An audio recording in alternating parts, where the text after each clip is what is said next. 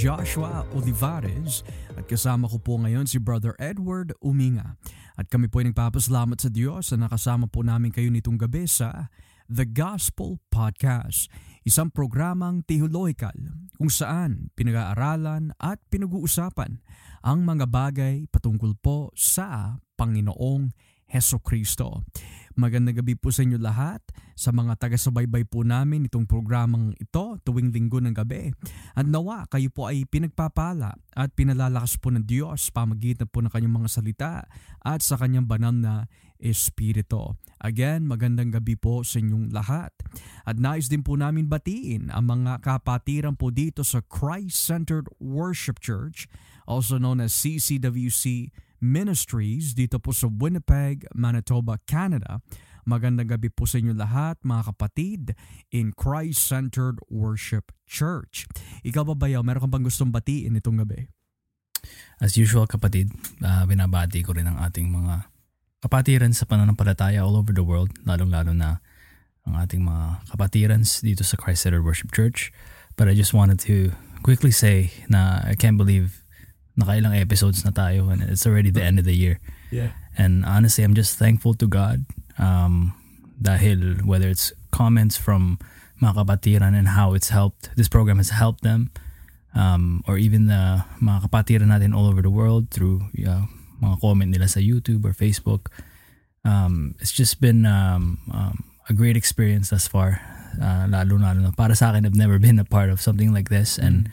even for myself, it's been an edifying experience. It's been a sanctifying experience, and it's something I definitely look forward in doing uh, every week, every lingo, and uh, hopefully with the new year, uh, we'll see where the where the Lord takes us with this program. Pero salamat po sa inyong suporta and um, Merry Christmas and Happy New Year to to all of us.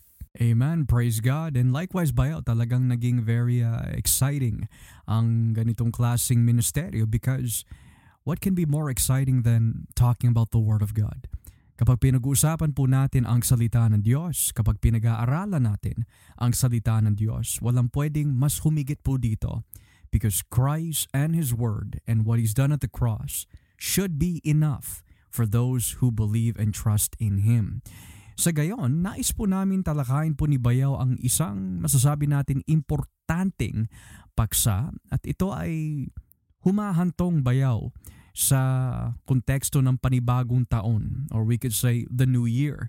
Kasi madalas po natin naririnig lalo na sa mga tradisyon, pananaw at paniniwala ng sanlibutan. Magbabagong buhay lamang ako kapag dumating na ang panibagong taon. New life, new me, therefore darating to in the new year. O sa isang madaling salita, ako'y magbabago lang kapag dumating na ang panibagong taon. New year, new me. Subalit, ano ang itinuturo ng Biblia patungkol sa ganitong klasing pananaw? Patungkol sa ganitong klasing filosofiya?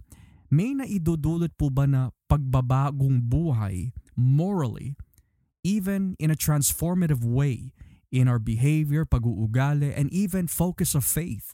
May naibibigay po ba pagbabago ang taon? Can years, can 365 days actually bring a transformation sa ating buhay? Yan ang ating aalamin po nitong gabi. Pero having just thought about it bayaw, ano sa tingin mo in regards about this type of philosophy? Well, I would say definitely secular. It's a, it's a worldly type of mindset to have. Obviously, um, having been a non-Christian previously, before you know, na-experience natin yung pagiging born again. Yeah. Um, we, we definitely share that sentiment uh, with the rest of the world, or at least dati ganun din yung pan- pananaw natin. Kasi nga, maganda, if you think, come to think about it, maganda pakinggan eh. There's something to, there's something about um, the coming of a new year na that brings excitement sa mga tao na, oh, bagong taon. I can't wait na, you know, to reach my, my goals this coming year. So they, they, they, they set goals for themselves and good for them. May mga nagsasabi naman na, oh, I'm gonna be healthier. I'm gonna go, go to the gym. I'm gonna eat better. I'm gonna exercise, right? May mga ganun din. So, although, uh, I guess, you know, there there's something maybe good that you can definitely get from it or from, from that type of mindset in a sense where you're trying to improve Mm. gusto mo mas mapabuti ka like uh, you want to be a better person you want your life to be better um innately there's nothing wrong with that pero again may naidudulot pa to if it has nothing to do with the kingdom of God Mhm. at lalong-lalo na kung talagang ikaw pa hindi ligtas kahit anong klaseng pagbabago gawin mo eh kagaya na nabanggit mo even morally speaking sap- hindi pa yun sapat Mhm. para makita at makapasok sa sa kaharian ng, ng Diyos. Mhm.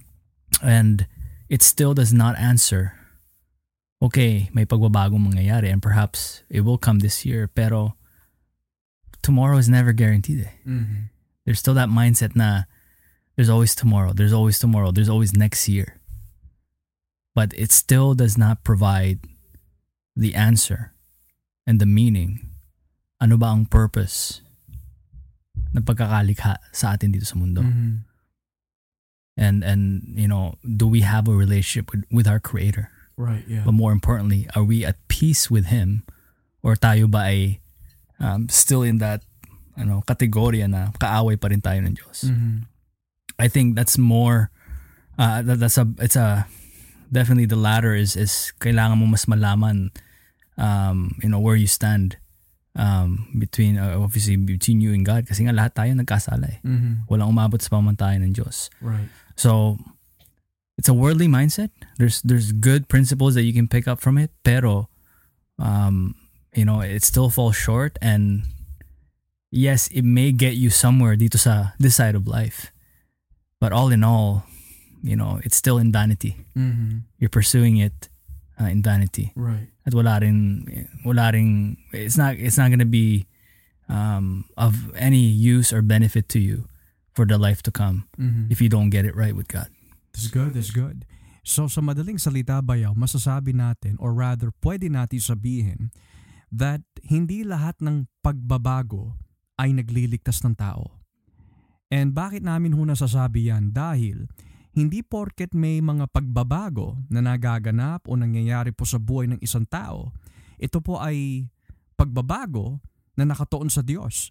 May mga pagbabago na hindi ginagawa para sa Panginoon may mga pagbabago na hindi ginagawa dahil namatay si Kristo sa krus o dahil sila ho ay nagkakaroon ng kalungkutan patungkol po sa kanilang mga kasalanan laban sa Diyos. May mga pagbabago na masasabi natin na hindi nagliligtas dahil yung mga pagbabagong ito tulad ng pag, ah, pagsuko ng pagiinom, pagsuko ng mga ilang bisyo, pagsuko ng pagsusugal, posible na yung mga pagbabago na yan ay maganap, subalit ang motibo at toon ng kanilang pananampalataya kung bakit sila quote-unquote nagbago ay hindi dahil kay Kristo, kundi maaari patungkol sa mga iba-ibang klaseng bagay. And just to piggyback, kagaya sa, sa sinabi mo um, just now, ano nga yung iba yung motivation nila eh. It's not unto God. So, ang motivation nila kung bakit gusto nila magbago is, you know, for example, you know, preserving their life, preservation of life, right? Or gusto nilang makitaan na, oh, nagbago na tong tao na to. Ang uh, mabuti na din, mabait na yung taong yan, mabuti na yan. So, ano eh, the idol is, is still self. Hindi mo pa rin tinutuon, kagaya ng sinabi mo, ah, kapatid, yung pananampalataya mo at imbis na yung pagbabago ay resulta sa pagiging na kay Kristo, Yeah, yeah. eh, kumbaga pinapamukha mo pa ah, sa Panginoon na kaya kong kaya ko sarili ko, kaya ko Right. baguhin ko sarili ko. Mhm. But again, you know, the motivation behind it is is is, is still, you know, idolatry Yeah. at ah, hindi pa rin um, um, in line sa sa kalooban ng Diyos. Kaya tignan mo, bago natin ano yun yung pinaka-heart ng ating paksa, kailangan talaga na sa lahat ng ginagawa natin, it must always be towards the glory of Christ.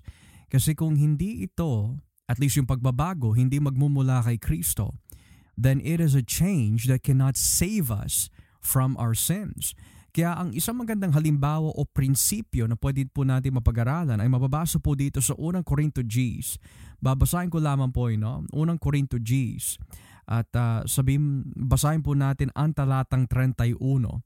And this is the principle for everything that we do, uminom man o kumain, at mas lalo na yung pagbabago. Sa unang Corinto G, talatang 31, ito po nakalagay sa salita po ng Diyos. Ito ang maisasagot ko riyan anuman ang iyong gawin, kumain man o uminom, gawin ninyo ang lahat sa ikapupuri ng Diyos. So of course, yung konteksto nito ay may konteksto at ang konteksto po na ito ay tumutukoy po sa bawat motibo ng mga Kristiyano in Corinth. May mga Kristiyano in Corinth na may kalayaan na gawin ang anumang bagay, subalit hindi lahat ng bagay na masasabi po natin that is um, lawful ay nakakatulong sa bawat tao. Subalit, the principle of inference that we can receive from this mga kapatid is, kung pag-uusapan po natin yung salitang pagbabago, bakit nga po ba tayo may nais magbago? At saan nakatoon yung ating pananampalataya upang magbago? Kasi kung hindi ho nakatoon ang ating pananampalataya kay Kristo na siya lamang ang makapagbibigay ng tamang pagbabago sa ating buhay, hindi pa rin ito makapagliligtas ng ating kaluluwa mula sa parusa ng Diyos. Kaya nga sabi ni Pablo, anuman ang iyong gawin. So yung mga tao nagpaplano na New Year, New Me, bakit mo ba ginagawa yan? Ginagawa mo ba yan para malugod ang tao? Ginagawa mo ba yan para sa iyong sarili? Ginagawa mo ba yan para sa mga kamag-anak, mahal mo sa buhay, kaibigan, o maari para walang masabi masama ang tao sa iyo? O ginagawa mo yan dahil ang sabi ng Biblia, anuman ang iyong gawin, gawin mo ang lahat ng bagay sa ikapupuri ng Diyos.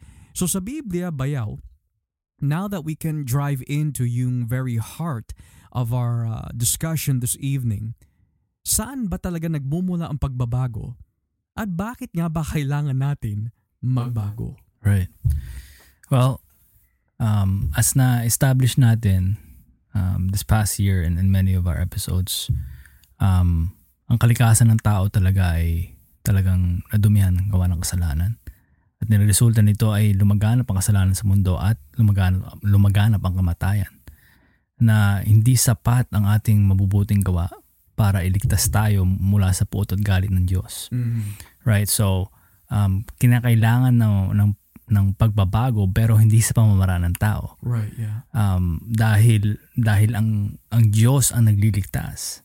Siya ang magbibigay then, siya ang magbibigay ng pagbabago uh, as resulta na isang tao ay tunay nga naligtas. Na sa gayon, walang ipagmamalaki. Ang tao kasi nga, walang kayang gawin ng tao kundi um, um, um, sumuway sa kautosan ng Diyos eh.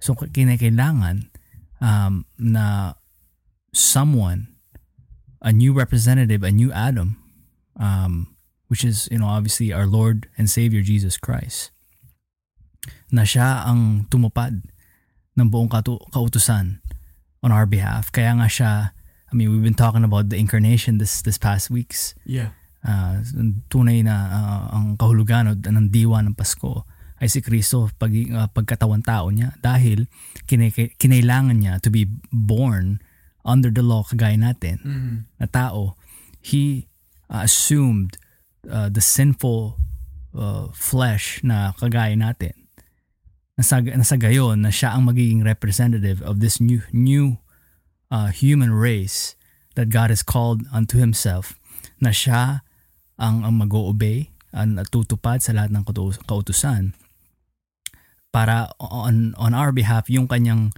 active obedience na tinatawag uh, theologically ay mai apply sa atin all the way where in his passive obedience on the cross where he dies doon nagkakaroon yung transaksyon na kung sino man ang tatalikod sa kanilang um, uh, makasalanan na pamumuhay Mm-hmm. at tunay na sasampalataya kay Kristo lamang. Sila ay babalutan ng katuwiran or the righteousness of Christ ay mapapa sa kanila. Mm-hmm. Dahil yung kanilang kasalanan ay in turn na ibigay kay Kristo para mapako. Yeah. Kaya nga doon, doon nagmumula na talagang wala tayong sarili nating katwiran eh. We have no righteousness of our own. Mhm. Jesus had to be that that new representative. Jesus had to be that mediator. Je- Jesus had to be that perfect Lamb of God na naging sakripisyo.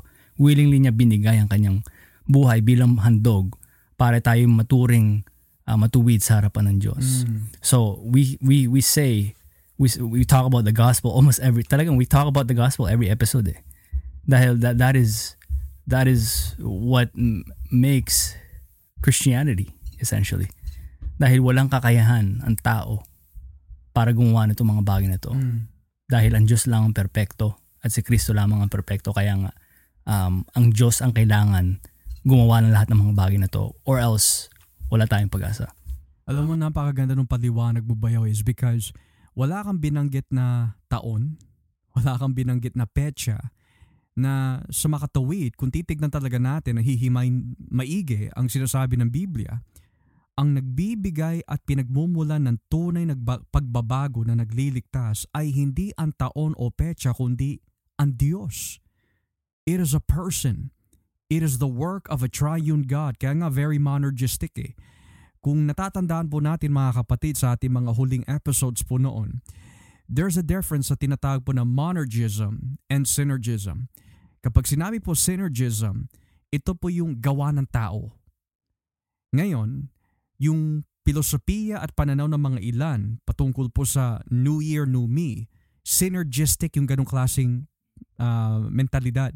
Subalit, sa Biblia, it is not up to man na magbabago. Because we know sa kanyang espiritual na katatayuan bilang isang taong itinuring ng Diyos patay, ayaw niya talaga magbago. Now again, just to deal with the nuances, what about those yung mga gustong isuko na yung paglalasing o isuko na yung pagsusugal? Yes, there are slight if even major changes na pwede mangyari sa tao subalit hindi yun yung saving change na binabanggit po ng Biblia.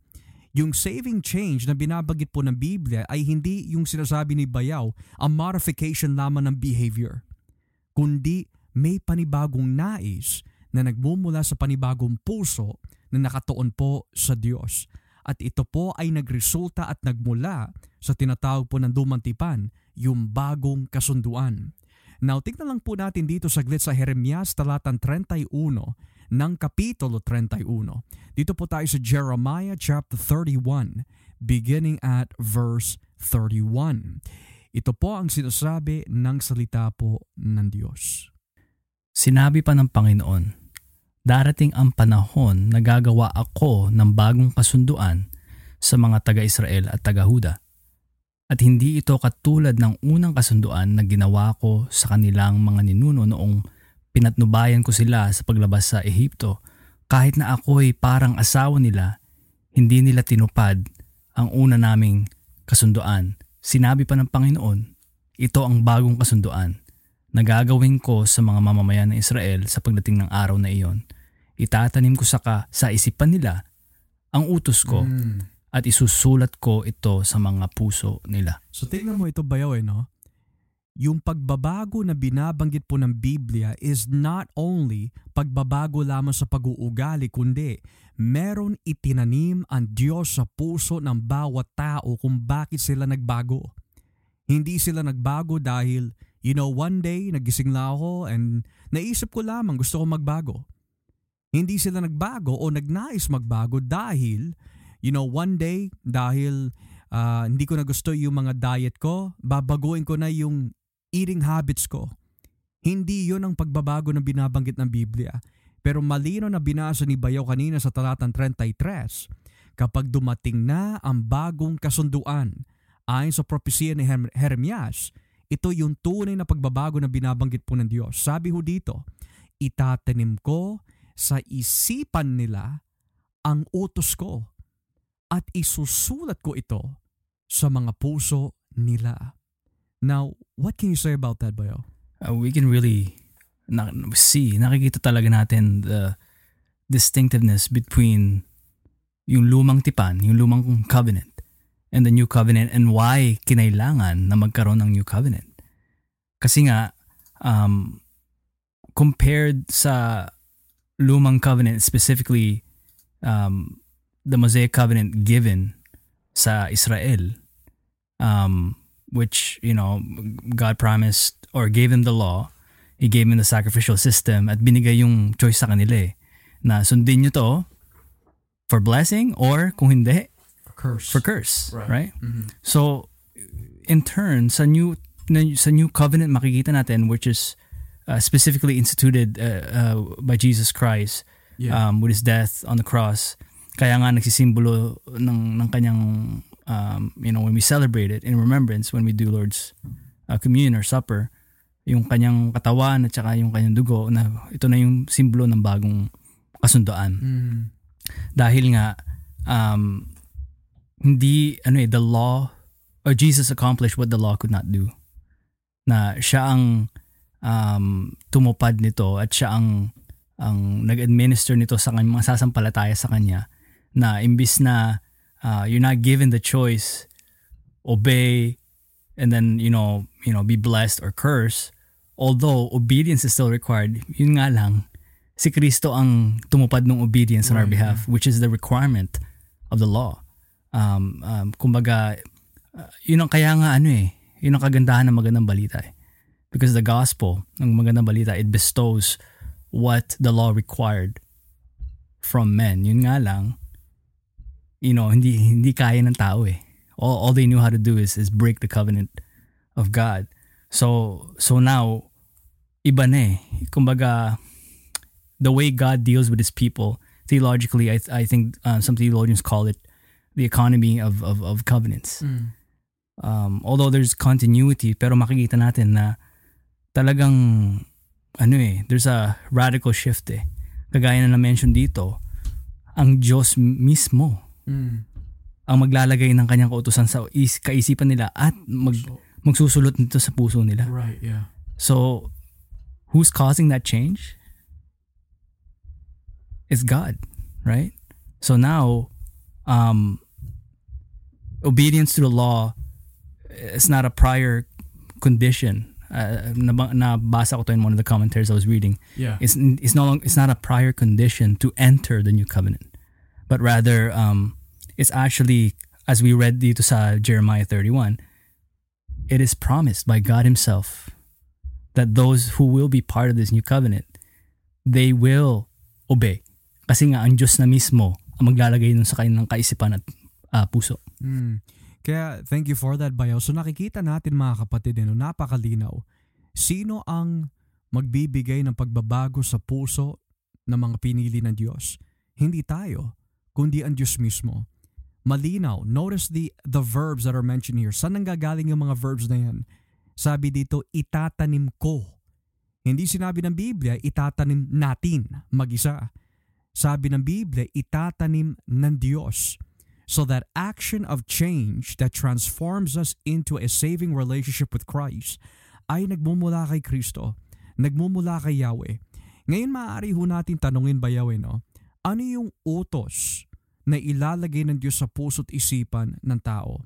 And we can summarize yung utos po na yon sa dalawang dakilang utos na binabanggit ng Biblia.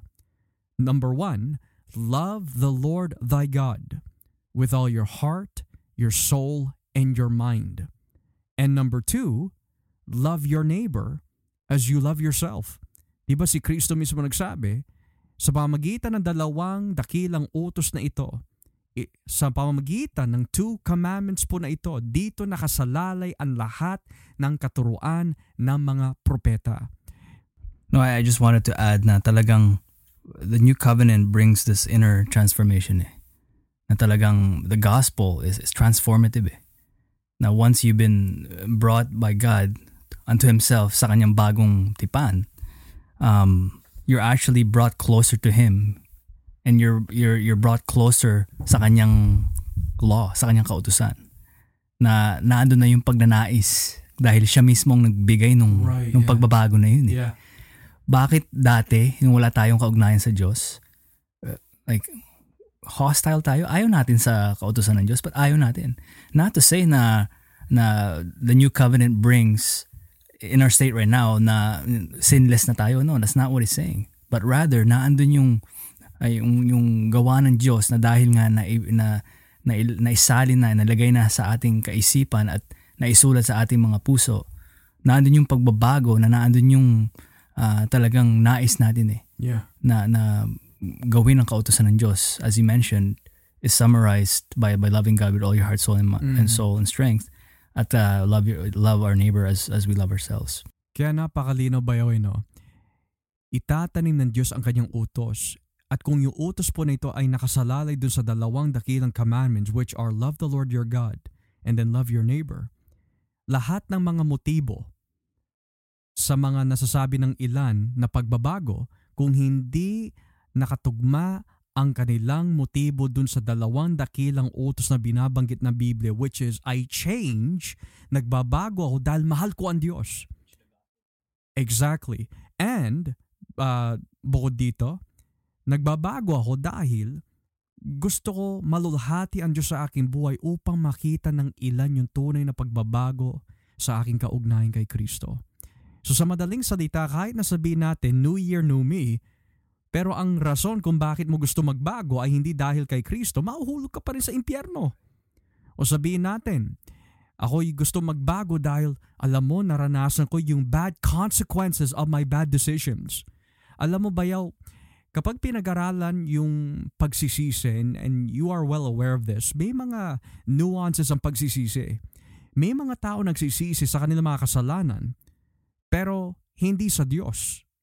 Halimbawa, si Judas Iscariote, nagsisi siya sa kanyang nagawa, pero nakatoon ang kanyang pagsisisi sa kanyang sarili.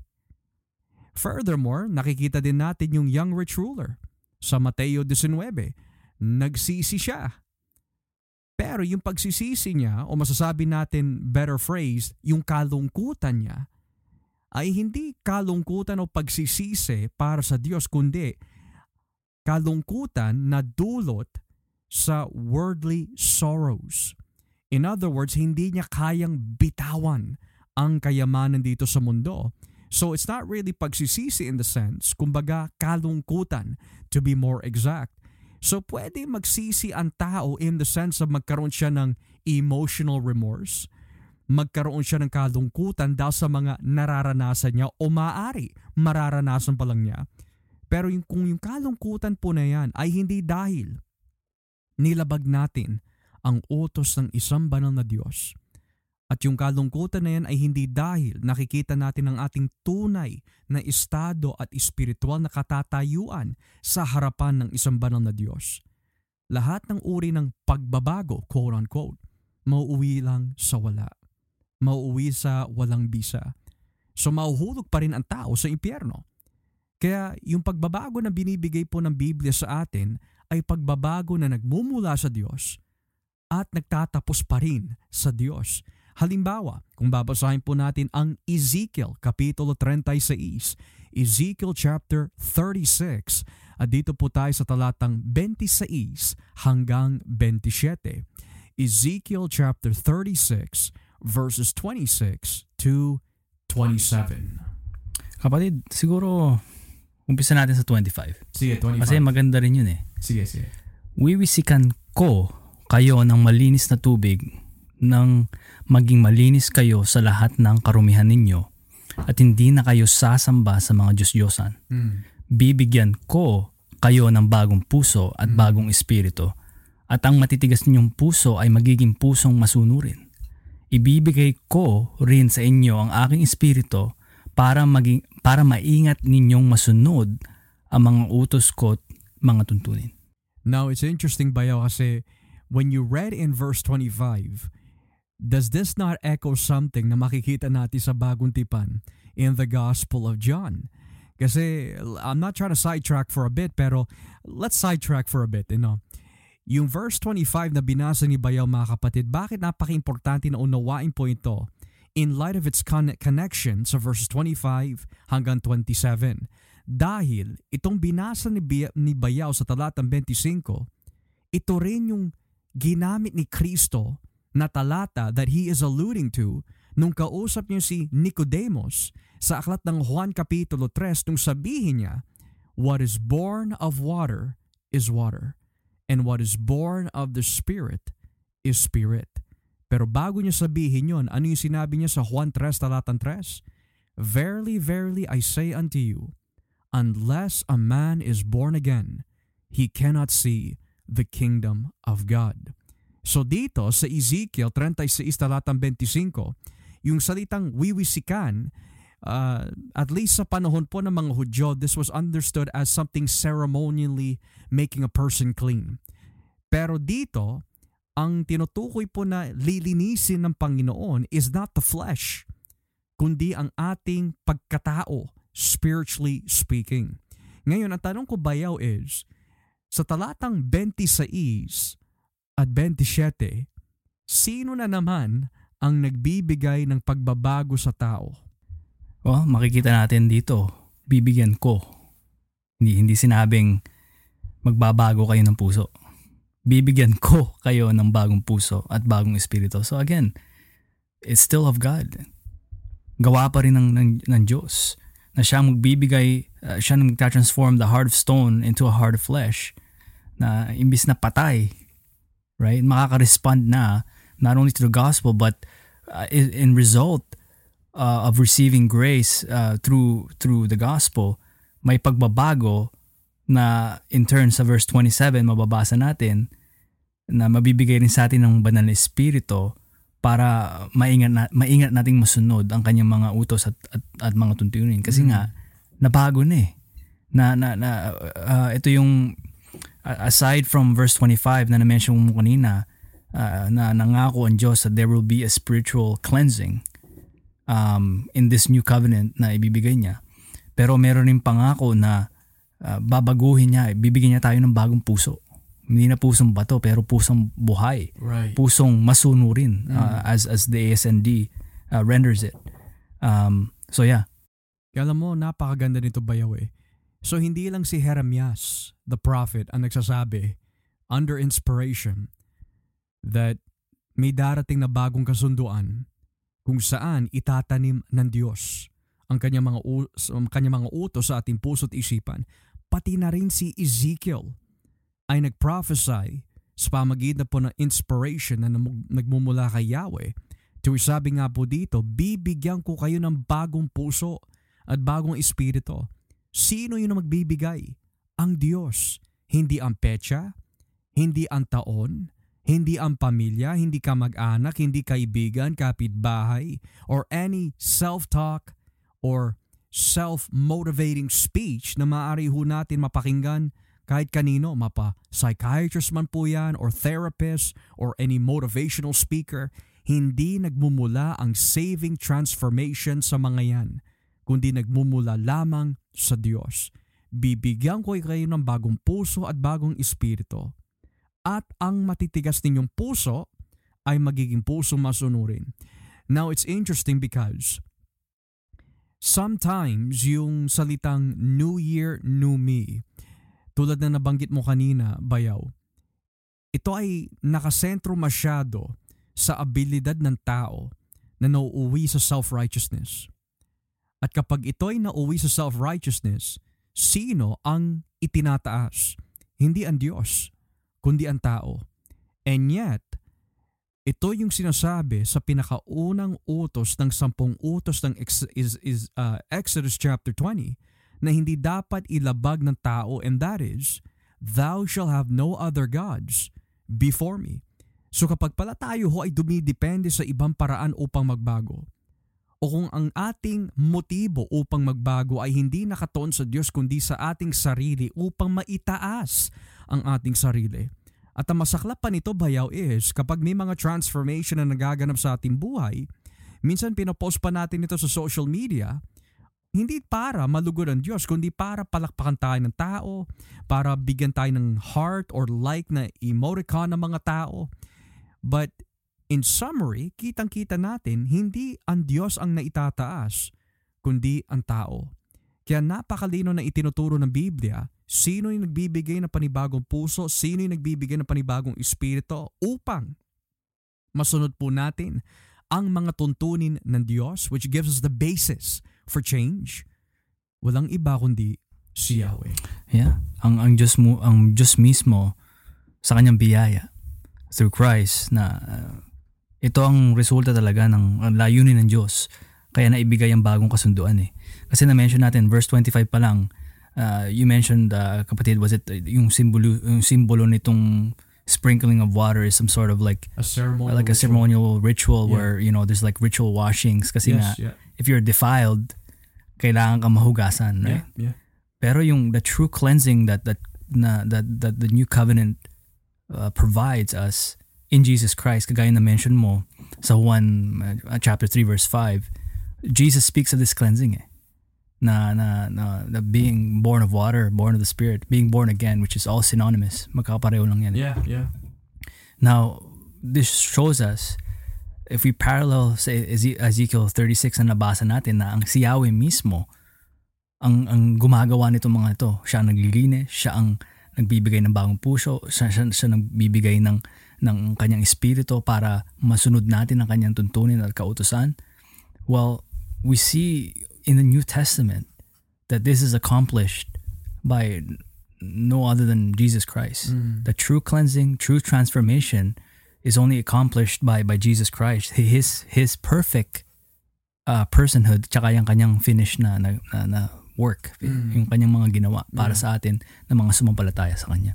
Kaya nga napakaganda ng ating pinag-aaralan bayaw eh. Because again, kahit na ako'y maging siramplaka sa mga taga-subaybay po natin, hindi ang taon, hindi ang ating mga sarili, hindi ang anumang New Year's resolution or any scheduled planning on our part na magbibigay ng transformative saving change, kundi lamang ang Diyos. Ang Diyos lamang ang nakapagbibigay ng tunay na pagbabago. I just wanted to share then quickly uh, si Apostol Pablo may nabanggit rin sa unang Korinto 6 verse 11 where may mga nagbago na mga ano eh ng mga That's good. Yeah, yeah, yeah. uh, tawag nito talaga mga nagkasala sa sa sa Church of Corinth sa mga taga Corinto na talagang mayayabang mga pinagmamalaki pa nila yung mga kanilang kasalanan Yung mga iba bakla. bakla Right. uh, or even was it Immoral. immoral talaga pero anong sabi ni ni, ni Pablo doon and such were some of you Mm. past tense but you were washed so nandun na naman yung cleansing na nabanggit natin but you were sanctified Mm. you were justified in the name of the Lord Jesus and by the Spirit of our God. Mm. So it's still consistent sa nabanggit sa Ezekiel 36 eh. Right? Uh, nandun yung cleansing, nandun yung sanctification and justification dahil si si Jesus ang nag-accomplish nung nung nung requirement ng kautusan ng Diyos on our behalf. At nakalagay dito by the Spirit of our God. Mm. So naandun yung pagbigay ng Diyos ng kanyang spirito para nga in turn masunod natin at naisin nating sundin ang kanyang mga kautusan. Alam mo, babasahin ko yan sa Tagalog bayaw. Napakaganda niyan eh. Sa unang Korinto sa East talatan G hanggang 11, sabi ho dito, sapagkat kailan may hindi magmamana ng kaharian ng Diyos ang mga immoral, sumasamba sa Diyos-Diyosan, nangangalunya, nakikipagrelasyon sa kapwa lalaki o babae, magnanakaw, sakim, lasenggo, mapanlait at mandarambong. Verse 11, At ganyan nga ang ilan sa inyo noon. So may pagbabago. Now ngayon, ano po yung rason ng pagbabago? Ngunit nilinis na kayo sa iyong mga kasalanan at ibinukod na kayo ng Diyos. Yon ang masasabi nating rason ng kanilang pagbabago. Pero bakit sila ibinukod ng Diyos? Para maging Kanya. Itinuring na kayong matuwid dahil sa Panginoong Heso Kristo at sa Espiritu ng Diyos. So, sa madaling salita, bayaw, ang pagbabago ay nagmumula sa tatlong persona ng banal na Trinidad. Ibinukod kayo ng Diyos, Ama yon. Dahil kay Kristo Jesus, yung ikalawang persona ng Trinidad. And then sabi dito, at sa Espiritu ng ating Diyos. All three persons of the Trinity ay binabanggit po dito. Now it's interesting as well, kapag tayo pala ay binago ng Diyos, ang tunay na pagbabago ng binabanggit ng Biblia, when you change, hindi ka namumuhay para sa iyong sarili. Pero sabi dito, ito ang dati ninyong pamumuhay, ngunit pagkatapos kay linisin, kayo'y ibinukod ng Diyos para maging Kanya. Ito yung difference bayaw ng pagbabago sa mundo sa pagbabago na ginagawa ng Diyos. Ang pagbabago ng mundo is ibinubukod ko ang aking sarili for myself. Binabago ko ang aking sarili for myself. Kaya nga may mga tinatawag na self-love, self-care, yung mga nakikita natin in uh, social media, usong-uso po yan sa mga kabataan. Love yourself. Self-love. Focus on yourself. Do good only to yourself. It's all centered sa ating mga sarili. Walang larawan na ating sinasamba kundi ang ating sariling larawan. Pero sa Biblia, kaya tayo binago ng Diyos ay hindi para lang ho sa atin kundi para sa Kanya. God does not change us because God wants to just change us lang so that we can just change in general. He changes us para maging katulad po natin ang kanyang buktong na anak. Kaya nga basahin po natin dito sa aklat ng Efeso Kapitulo 2. Dito po tayo sa Efeso 2. Bakit ko po nasabi na ang tunay na pagbabago na ginagawa ng Diyos ay nakatuon kay Kristo at hindi para sa ating mga sarili? Efeso 2 talatang G's. Ephesians 2 verse 10.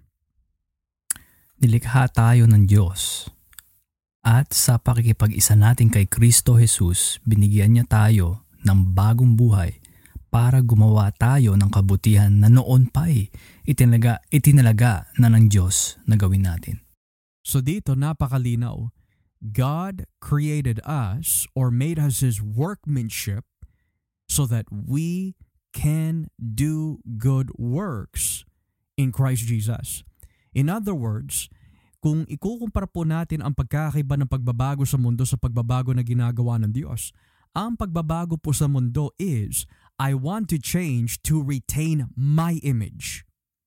Pero yung pagbabago na ginagawa ng Diyos, He changes us so that we can be restored in the image of Christ into a new person.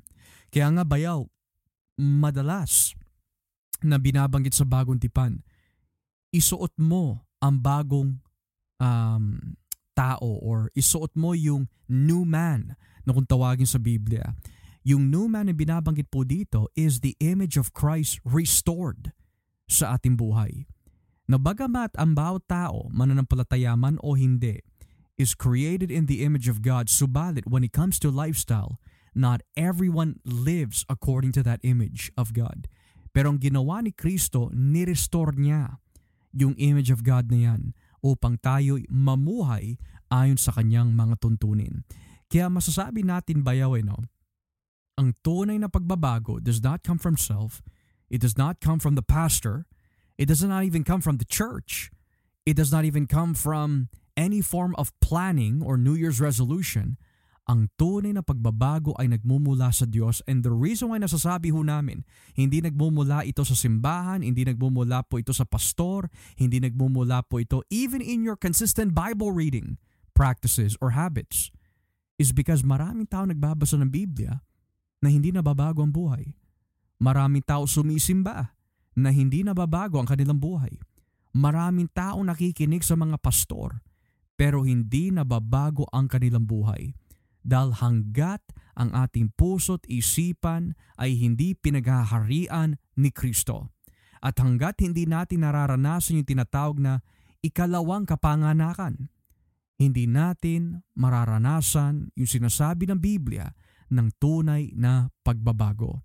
Kaya nga sa ikalawang Korinto, kung ating po babasahin, ikalawang Korinto Kapitulo 5, ikalawang Korinto Kapitulo 5, talatang 17, ano po nakalagay dito bayaw and what is the explanation for this text? Ang sino mang na kay Kristo ay isang bagong nilalang. Wala na dati niyang pagkatao, binago na siya. Mm. So ngayon, when the Bible says bayaw ang sino man na kay Kristo ay isa ng bago nilalang, wala na ang dati niyang pagkatao, binago na siya. What does this tell those na umaasa magbago sa pamagitan ng panibagong taon? Well, it's it's pretty self-explanatory kung babasahin natin ang sino mang na kay Kristo. So kung wala ka kay Kristo, wala yung bagong pagsilang, bagong kapanganakan, wala yung pagbabago na sinasabi na uh, ayon na, na, na nakasentro at nakatuon sa Diyos, uh, kahit ano pang baguhin mo, uh, parang lang therapy lang yan eh. Right? Or yung mention mo kanina, uh, behavioral modification. You're turning the, a new leaf. Dahil yung, uh, you know, there's a lot of things in your past na, you know, hindi tayo, hindi natin masasabi maganda, magandang tingnan. Sarapan ng tao. Um, pero yung, yung, yung new creation na, na sinasabi dito ay pag may tunay tayong kaugnayan kay Kristo talaga ng Diyos um, sa pamagitan ng kanyang biyaya ay talagang nilapit tayo kay Kristo. Pinakita sa atin kung gaano tayo makasalanan. Siya ang nagbigay sa kaisipan natin, sa, sa, sa puso natin na dahil natuon ang pansin natin kay Kristo, nakita natin ang kanyang kabutihan, ang kanyang pagmamahal sa Kanya, ang kanyang awat, kabahaga, uh, kahabagan sa, sa ating mga makasalanan uh, na tao, na siya ang lahat ng gumawa eh. Siya ang tumupad ng kautosan, siya ang namatay sa atin, siya ang nabuhay muli para um, mayroon tayong pag-asa eh. Mm-hmm. Not just in this life and, and, and but, but the life after. Na tayo'y um, marirestore, kagaya na mention mo kanina, marireconcile tayo sa ating Panginoon na dati wala tayong kaugnayan. Pero sa pamagitan ng kanyang biyaya, dahil tayo na ay nakay Kristo, tayo na yung mga bagong nilalang. Right. At um, you know, wala nang wala na yung ano eh, wala na yung lumang pagkatao na, na nabanggit dito. Um, wala na ang dati niyang pagkatao. Yeah. Binago na siya or some, in some re- rendering at unting-unti na nawawala eh. Yeah, yeah. At, at unti-unti rin tayo binabago. Mm. Kasi nga nandun, nandun na tayo sa proseso na tinatawag sanctification. Na although nagkakasala tayo, pero dahil na tayo na kay Kristo, tayo mga bagong nilalang, not only do we have a new relationship, a restored relationship with God, um, but we also have a new relationship sa ating kasalanan. Kinamumuhian na natin, kinadidirian na natin ang ating lumang pagkatao, lumang nating makasalanan na, na lifestyle. At um, uh, klaro rin si si Apostol Juan dyan, si First John, na ang, ang, ang tunay na binago ng Diyos, tunay na ligtas, ay hindi nagpapatuloy sa kasalanan. Hindi niya siya, siya nag enjoy At yun ang, yun ang, ang resulta yeah. uh, by the transformative power ng magandang balita. Dahil ang, ang Diyos mismo ang nag-initiate nito, ang nagplano nito before the foundations of the world. Nabanggit natin sa Epeso 2, yung mga magandang uh, or, or mabubuting gawa. deeds, gawa na gagawin natin ay itinalaga na na para natin gawin. Dahil ang Diyos na mismo nagtalaga nito, siya nagplano. Um, so really, salvation is of the Lord from beginning to end. It's all of grace na talagang siya lang ang dapat maitaas at hindi hindi ating mga sarili. Amen. Praise God for that. And as we come to a close mga kapatid, now that we have come to understand, I pray and hope sa ating pag-aaral nitong gabi, ang tunay na pagbabago ay nagmumula kay Kristo. Sabi ng Biblia, ang sino man na kay Kristo. At ang sino ho na na kay Kristo, ayon sa Biblia, sila yung magbabago talaga ng tunay. Yung pagbabago po na yan is the work of God na siya magtatanim sa ating puso't isipan ang kanyang mga utos upang masunod po natin ang kanyang mga tuntunin. Pero paano ho natin malalaman talaga na nais natin magbago? Unang-una, nais mo bang pagsisihan ang iyong mga kasalanan? Nais mong bang tanggapin na hindi ka matuwid sa harapan ng Diyos at walang natitirang kabutihan sa atin at least ayon sa pamantayan ng Diyos. Thirdly, nais mo bang tanggapin si Kristo bilang Diyos, Panginoon at tagapagligtas ng iyong buhay? At nais mo ba siyang paglingkuran hanggang kamatayan o hanggang sa kanyang pagbabalik? If the answer is yes, receive Christ Ask for forgiveness. Tanggapin mo na siya'y namatay sa krus para sa iyong kasalanan at siya'y namatay, nabuhay muli pagkalipas po ng ikatlong araw at ngayon ay nasa kanang kamay ng Diyos Ama. Pero katakot-takot bayaw ang mga tao nagsasabi gusto nila magbago pero ayaw nila tanggapin si Kristo. Hindi tunay na pagbabago yan. Ang Diyos pa rin natin ay ang ating mga sarili. At kapag dinyos ho natin ang ating mga sarili, ang maging kahinatnan ng ganyang klasing quote-unquote pagbabago ay walang iba kundi ang impyerno. Pero sabi ng Biblia, ang sino man sumampalataya sa buktong na anak ng Diyos ay hindi mapapahamak kundi magkakaroon ng buhay na walang hanggan. Kaya nawa po nitong gabi meron po tayo na pag-aralan at natutunan at napulot sa ating pag-aaral po dito sa panibagong taon, panibagong buhay. Hindi ho, ang sino man na kay Kristo ay isa ng bagong nilalang. Kaya nawa po kayo ay pinagpala at pinalakas po ng Diyos. Tanggapin natin ang Panginoon upang tayo po ay magkaroon ng maayos na relasyon sa Kanya. Ako po si Brother Joshua Olivares. Kasama ko po si Brother Edward Uminga. Kami po ay nagpapasalamat sa Diyos na kayo po ay nagtune in muli nitong linggo ng gabi on the Gospel Podcast. Huwag po natin kakalimutan na si Jesus ay Diyos May the Lord keep you and bless you. And always remember that Jesus Christ is God. Take care and